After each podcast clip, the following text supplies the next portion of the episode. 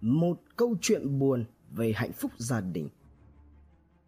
Tiếp nối phần 1 Chị Phạm Thị Lan đã đi đâu? Là chị tự đi hay bị đưa đi? Liệu có chuyện xấu gì xảy ra với chị hay không? Công cuộc tìm kiếm có đem lại kết quả? Hãy cùng Độc Thám TV đi sâu vào tìm hiểu vụ án này. Tự thú sau nhiều ngày tìm kiếm với sự vào cuộc của cơ quan chức năng cùng với các đơn vị nghiệp vụ, người thân, bà con hàng xóm láng giềng, nhưng kết quả vẫn dậm chân tại chỗ. Tung tích của chị Lan vẫn không có gì tiến triển. Đang trong lúc cuộc tìm kiếm trở nên gắt gao, ráo riết hơn bao giờ hết, thì bỗng vào chiều ngày 16 tháng 3, trước cổng cơ quan cảnh sát điều tra công an tỉnh Long An xuất hiện một gã đàn ông ngoài 40 tuổi, vóc dáng nhỏ, da đen sạm, thất thần, hốc hác, khuôn mặt lộ đầy vẻ mệt mỏi, xin được vào. Được đưa vào phía trong phòng làm việc, trước mặt các cán bộ trực ban, ông ta lắp bắp. Tôi, tôi, tôi xin tự thú. Nhận được lời đề nghị, một cán bộ trực ban mới hỏi lại. Anh muốn tự thú về việc gì? Gã lập cập đáp. Tôi, tôi xin tự thú vì đã hại vợ. Vợ tôi là Phạm Thị Lan ở huyện Đức Huệ. Gã ngồi đó, ngậm ngừng hồi lâu. Thế rồi, như thể sợ mọi người không ai tin. Người đàn ông này rút ra một tờ giấy đã viết sẵn và đặt lên bàn, nói rằng Đây là bản tự thú của tôi viết lúc ở nhà, xin nộp cho các anh. Trong này tôi đã khai hết, nếu cần gì các anh cứ cứ hỏi thêm tiếp nhận tờ đơn từ tay của người đàn ông. Một cán bộ trực bàn mắt mở to hết mức cẩn thận, trao mày đọc từng chữ một như sợ rằng chính bản thân mình có thể nhầm lẫn. Theo nội dung được viết trong lá đơn ấy, người đàn ông này cho biết mình tên là Phan Tấn Ngọc, còn nạn nhân bị người này ra tay chính là người đã từng chung sống đầu ấp tay kề với mình hơn 20 năm trời. Từ lá đơn tự thú Kết hợp với nhiều biện pháp nghiệp vụ, các cán bộ trực ban đã xác định lời tự thú của người đàn ông tự xưng mình là Phan Tấn Ngọc này là có cơ sở. Ngay sau đó, toàn bộ hồ sơ cũng như đương sự đầu thú đều được chuyển sang cho phòng cảnh sát điều tra tội phạm về trật tự xã hội công an tỉnh Long An thụ lý theo đúng thẩm quyền. Tiếp nhận vụ việc và lên kế hoạch hành động, mặc dù lúc này đã là lúc nửa đêm, các điều tra viên vẫn tiến hành lấy lời khai của Phan Tấn Ngọc cũng như làm rõ về động cơ lẫn phương thức gây án. Thế rồi, tại cơ quan công an, Ngọc mới ôm đầu, ăn năn hối hận về tội lỗi của chính mình, khai ra toàn bộ sự việc, từ những manh nha ban đầu cho tới ý định và kế hoạch của hắn cũng như những sự việc sau khi hắn gây án. Từ lời khai của Phan Tấn Ngọc, xác định đây là một vụ án đặc biệt nghiêm trọng, nhưng sự thật của vụ án tới đâu động cơ gây án có phải đúng như là lời của đối tượng khai nhận hay không thì cần phải tiếp cận với hiện trường, khai thác thêm những thông tin khác để sớm làm rõ vụ án. Bên cạnh đó, có thêm ba người khác cũng được triệu tập. Tuy nhiên qua làm việc thì tất cả đều khai nhận không hề biết tới việc làm của Ngọc. Khám, nghiệm Ngay trong đêm, sau khi mà Ngọc tự thú, lãnh đạo phòng cảnh sát điều tra tội phạm về trật tự xã hội công an tỉnh Long An đã chỉ đạo nhanh chóng phong tỏa hiện trường vụ án, tiến hành xác minh, trưng cầu giám định, thành lập hội đồng khám nghiệm đồng thời tiếp tục khai thác ngọc để phục vụ công tác điều tra. Theo biên bản khám nghiệm hiện trường, vụ án xảy ra tại căn nhà của Phan Tấn Ngọc đang trong quá trình xây dựng, bốn vách làm bằng gạch ống chưa tô, kích thước 3 x 4 mét, một cửa trước, mái che bằng bạt và nền nhà mới được cám phủ một lớp bê tông. Đối diện với phía cửa ra vào là một sân rộng và các chuồng nuôi gia cầm. Ngay sát bên cạnh là một hộ gia đình và hiện trường này chỉ cách nhà ông bà Tràm rỡi 100 mét, xen giữa là vườn ớt, con lộ và mương nước. Theo lời khai của Ngọc, hắn phi tang ở góc trái nhà nơi mới làm nền. Tiến hành đào ở độ sâu khoảng 1 mét. Cơ quan điều tra tìm thấy nạn nhân trong hố có kích thước 60 x 80 cm trong tư thế đầu quay xuống trên người mặc bộ đồ vải bông, áo khoác dài tay màu vàng. Cùng với nạn nhân, cơ quan điều tra phát hiện thêm dưới hố còn có một chiếc áo thun màu trắng. cũng tại hiện trường còn thu giữ được hai cái giá, một cái cuốc, một cái bay dùng để làm dụng cụ trám bê tông nền nhà. Bên cạnh đó, phía dưới chân cột nhà có một cục gạch ống, bên trong có một túi ni lông được cuộn tròn. Mở túi ra thì bên trong có một tờ lịch đề ngày 19 tháng 2 2015 dùng để gói một sợi dây chuyền kim loại màu vàng kèm theo mặt bằng đá. Trên tờ lịch có ghi dòng chữ Vật này tôi sẽ trao cho con gái tôi vào ngày nó lập gia đình và tôi sẽ nói lên mọi sự thật cùng chữ ký và ghi tên Tấn Ngọc. Ngoài ra còn có một cái búa cán bằng tre dài 40cm. Đầu búa có hình trụ được làm bằng kim loại kích thước dài 10cm, đường kính 3cm, được để trong một cái lồng sắt. Qua khám nghiệm nạn nhân, xác định có hai vết rách da vùng chấm trái dài 2cm, bầm tụ máu dưới da đầu tương ứng, lún hộp không rõ hình. Phát hiện một vết bầm tụ máu dưới da màng xương thái dương phải, não đang trong quá trình phân hủy. Không phát hiện ra tổn thương ở vùng cổ, ngực, bụng. Phổi có phù nề, sung huyết. Pháp y đưa ra kết luận sơ bộ Nguyên nhân dẫn đến việc nạn nhân ra đi là do ngoại lực tác động vào vùng đầu kèm theo ngạt cơ học. Đến đây, công việc cần thiết tiếp theo đó là nhận dạng nạn nhân. Tiến hành bằng biện pháp nghiệp vụ, kết quả xác định đây đúng là chị Phạm Thị Lan.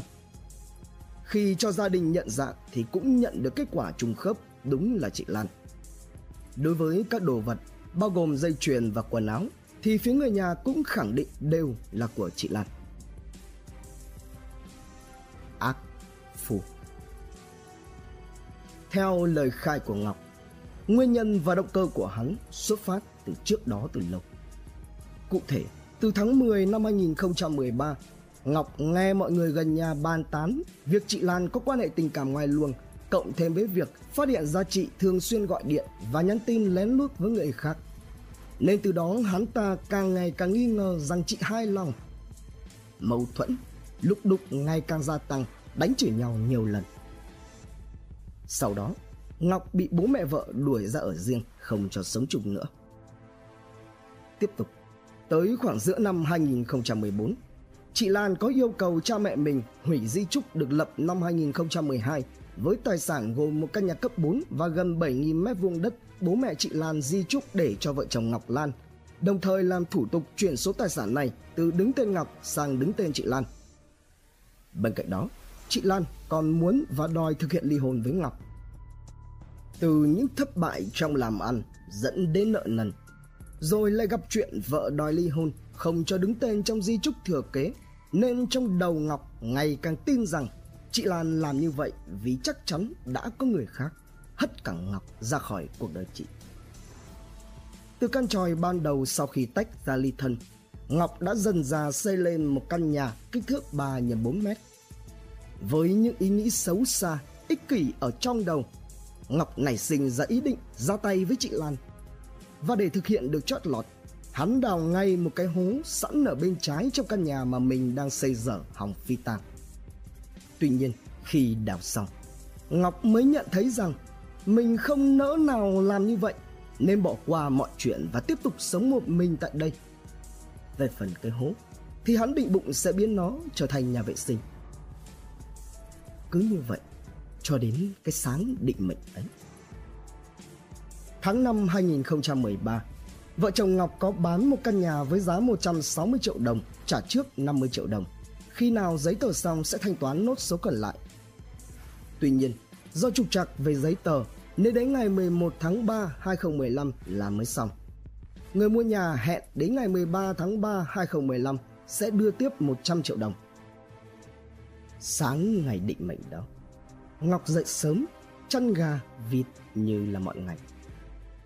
Đến khoảng 5 giờ sáng cùng ngày, chị Lan sang nhà gặp Ngọc để bàn chuyện về 100 triệu đồng người ta trả tiếp. Đối với số tiền này, chị Lan tính chuyện sẽ dùng toàn bộ đem đi trả nợ mà cả hai còn thiếu. Tuy nhiên, thì Ngọc lại không đồng tình với ý kiến này.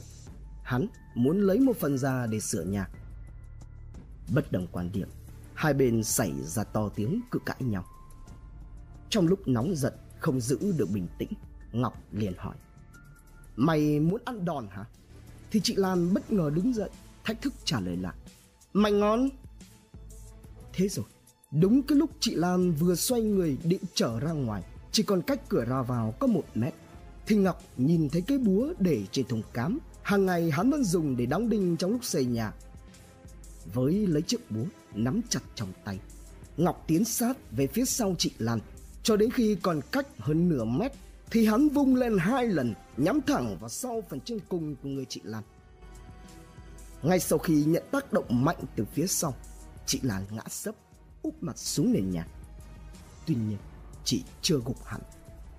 Trong tình thế như vậy, lo sợ rằng chị Lan la lên kêu cứu, trì hô khiến cho mọi người biết được, nên Ngọc bước thỉnh tiến tới, vùng cây búa lên ngang, làm thêm thập mạnh một lần nữa vào sau đầu, chính thức khiến cho chị Lan bất động. Thấy thế, Ngọc khệ nệ kéo xuống hố cách vị trí bắt đầu 3 mét. Đồng thời, hắn lấy búa và cởi chiếc áo đang mặc dính dấu vết ném luôn xuống. Trong lúc bỏ xuống, Ngọc đã trông thấy sợi dây chuyền màu vàng gắn đá mà chị Lan đang đeo, thế nên hắn giật luôn, rồi đem gói vào tờ lịch, sau đó viết chữ lên, bỏ vào bọc ni lông, đem giấu. Tiếp tục, lúc 5 giờ 25 phút sáng, Ngọc gửi hai tin nhắn vào máy điện thoại chị Lan với nội dung Sao hôm nay em không ra chỗ anh? Và tin nhắn thứ hai chỉ sau đó ít phút Hôm nay em có đi làm không? Xong xuôi, Ngọc đi lấy cát, xi măng, bỏ xuống, đổ nước vào để lấp hố lại. Tới khoảng 6 giờ sáng, hắn đẩy cát từ ngoài vào nhà, lên kế hoạch nội nhật trong ngày sẽ tráng luôn nền nhà cho xong. Nghĩ là làm. Đến trưa cùng ngày, Ngọc đi gọi ba người khác là bà con, anh em bên gia đình mình là ông Nguyễn Văn Đê, sinh năm 1953, ngụ cùng ấp với Ngọc. Phan Công A, sinh năm 1972, ngụ xã Bình Hòa Nam, huyện Đức Huệ, tỉnh Long An. Và một người có tên là T, là cháu của Ngọc, sai nhà hắn để trộn xi măng, tráng nền nhà. Sau đó, trong những ngày tiếp theo, khi mà mọi người ráo riết tìm chị Lan, trong bề ngoài thì Ngọc có vẻ bình tĩnh, sinh hoạt một cách bình thường nhưng thực ra bên trong hắn đang rất hoảng loạn. Đặc biệt là khi công an xã, công an huyện về phối hợp tìm kiếm. Lúc đó, chân tay, cơ thể hắn run lên bần bật, lồng ngực như có cái gì đó đè nặng lên mà không sao thở được. Chịu không nổi cái áp lực quá lớn này, Tối ngày 14 tháng 3, Ngọc viết đơn tự thú. Đến sáng ngày 15 tháng 3, Ngọc về nhà mẹ đẻ ở ấp 3, xã Bình Hòa Nam, kể lại đầu đuôi ngọn ngành về sự việc mà hắn đã gây ra cho mẹ các chị em ruột của mình. Sau khi nghe hết câu chuyện, phía gia đình Ngọc đã khuyên hắn nên ra đầu thú để được hưởng sự khoan hồng của pháp luật, còn có cơ hội sau này được gặp mặt các con và như vậy. Dù là một quyết định rất khó khăn đối với Ngọc, nhưng chiều ngày 16 tháng 3 2015, Ngọc vẫn đến công an tỉnh Long An tự thú toàn bộ sự việc. Phán quyết cuối cùng Căn cứ vào những chứng cứ trong việc khám nghiệm cùng với lời khai của Phan Tấn Ngọc, ngày 17 tháng 3 2015, cơ quan điều tra công an tỉnh Long An đã ra quyết định khởi tố vụ án hình sự. Đến ngày 19 tháng 3, ra quyết định khởi tố bị can, tạm giam đối với Phan Tấn Ngọc về tội lỗi mà hắn đã gây ra. Tháng 5 2015, tòa án mở phiên tòa sơ thẩm đưa ra xét xử lưu động. Tại phiên tòa sơ thẩm, với tư cách đại diện người bị hại, cậu con trai cả của bị cáo và bị hại đã thay mặt cả ba anh chị em tha thiết xin hội đồng xét xử giảm án cho cha mình. Cảm thông trước nỗi đau, những đứa con đã mất mẹ giờ đây không muốn mất đi cả cha. Đồng thời, cho rằng bị cáo Ngọc đã thành khẩn khai báo, ăn năn hối cải về hành vi phạm tội của mình và ra tự thú. Mặt khác, gia đình bị cáo lại có công với cách mạng, nên hội đồng xét xử tuyên phạt bị cáo Phan Tấn Ngọc mức án tù trung thân. Tuy nhiên, cho rằng bản án xử quá nhẹ bởi bị cáo đã lên kế hoạch từ trước. Hành động của bị cáo quá đối khủng khiếp nên bà Trần Thị Rẫy đã kháng cáo đề nghị cấp phúc thẩm xử tăng án tử hình bị cáo. Sáng ngày 21 tháng 9 2015, Tòa Nhân dân cấp cao đã mở phiên tòa phúc thẩm xét đơn kháng cáo của gia đình nạn nhân.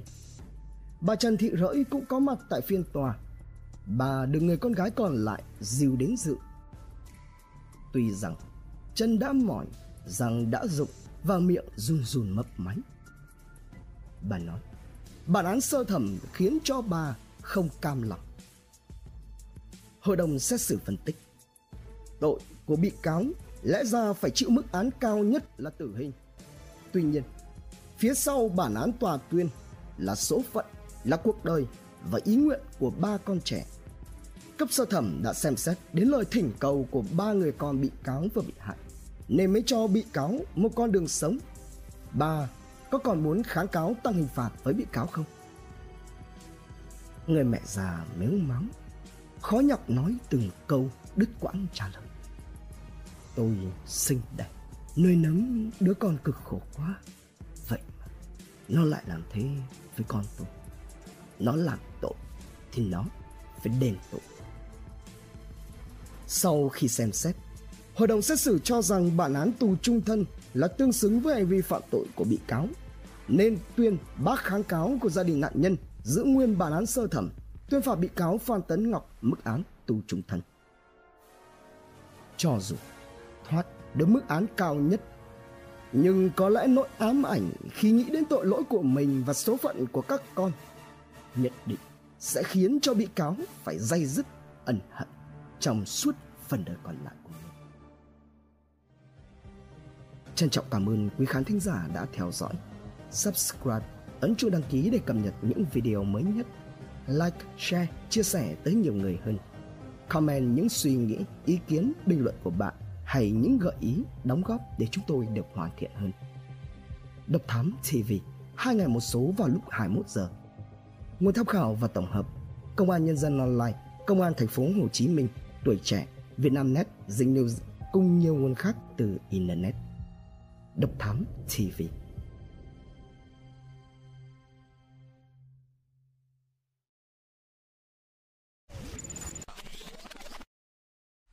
Theo dõi những nội dung vô cùng hữu ích và thú vị trên YouTube qua hệ thống kênh của Passion Studio. Ghé thăm kênh Độc Đáo TV để theo dõi những thông tin kinh tế, tài chính, kinh doanh, khởi nghiệp. Đến với Độc Lạ TV để khám phá những câu chuyện độc đáo và kỳ lạ. Khám phá những vụ án kinh điển và bí ẩn, cập nhật tin tức an ninh nóng hổi cùng Độc Thám TV hay tìm hiểu về lịch sử Việt Nam qua Bí ẩn sự Việt cùng nhiều kênh YouTube bổ ích khác đang được xây dựng và hoàn thiện mỗi ngày. Passion Studio mang đến những giá trị thiết thực